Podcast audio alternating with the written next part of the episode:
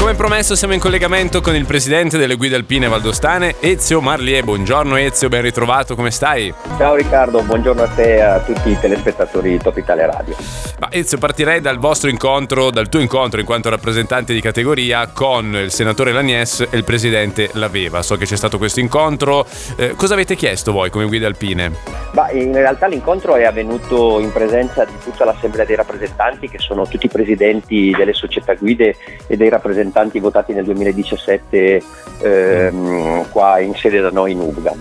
Eh, cosa ci siamo detti? Beh, in realtà abbiamo solo ed esclusivamente esposto un attimino le enormi problematiche che abbiamo come, come, come collegio, il fatto che eh, siamo nel, dal 2008 a oggi, eh, da quando ci sono stati tagliati quasi il 40% dei fondi che, che avevamo a disposizione, eh, non è niente cambiato da allora. Ecco. Mm. Diciamo che tutto parte da questo perché non abbiamo da un punto di vista economico enormi possibilità di muoverci, anzi proprio, proprio, proprio zero. Mm e, e, niente, quindi abbiamo esposto un attimino le nostre problematiche. Ma senti, io eh, sentivo anche da, dal servizio uscito sul TG che voi avete chiesto mh, sicuramente sostegno, però anche maggiore possibilità di lavoro e in questo momento è chiaro che è difficile no, ragionare così visto che si parla di nuovo di zona rossa da lunedì, eh, però mi pare ci fosse un riferimento alle seconde case, no, che è stata una delle, delle norme forse più, eh, più discusse, anche se va detto altre regioni adesso stanno un po' copiando quello che ha fatto la Valle d'Aosta. Mi confermi che avevate fatto anche questo tipo di richiesta? Sì, beh, assolutamente. È evidente che poi è la politica che fa, che fa le scelte.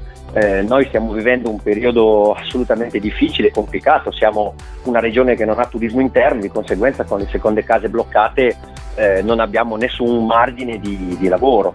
Inoltre questo si somma ad un decreto nazionale adesso appena uscito che per tutti quelli come noi che sono professionisti che hanno la partita IVA è l'ennesima, l'ennesima mazzata. Mm. Sai benissimo che uno come noi che oggi vive, eh, o meglio ancora, ha come mm, eh, vive nei, nel, come si dice, che ha la partita IVA sì. e ha nel regime dei minimi, mm. cioè rischia di prendere intorno ai 1000 euro di sostegno. Capisci che questo mm.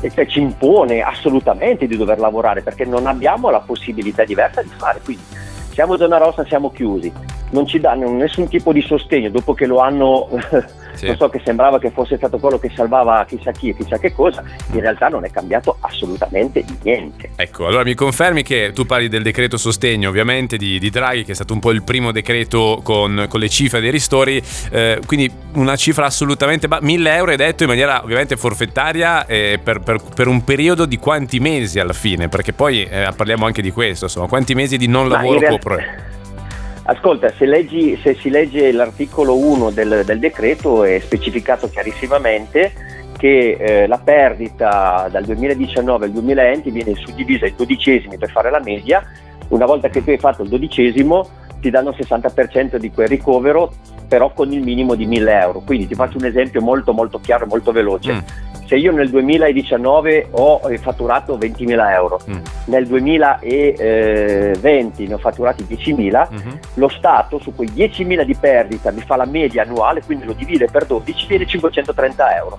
Eh sì, esatto, questo è quello Capisci? che... Alla fine sì, me ne sì, danno sì. perché è il minimo, cioè voglio mm. dire, e adesso mm. tutti quelli che paventavano, ah no, bisogna fare questo, imprenditori su, bisogna sostenere su, non stanno facendo niente, tutti okay. zitti. I draghi siamo noi che li vediamo, esatto. li vediamo tutti in fila se mi permetti.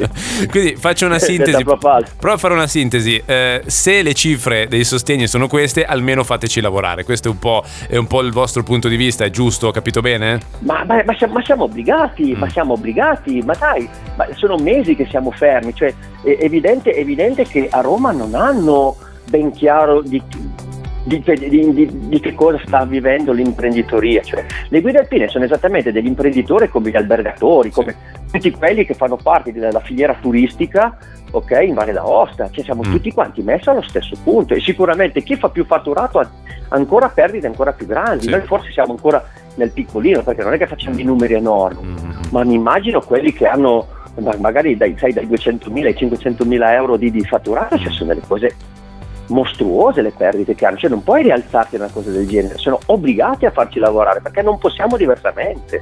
Grazie Ezio, ti lasciamo andare, grazie mille, grazie sei stato molto chiaro, grazie Ezio Marlier, presidente delle guide alpine valdostane.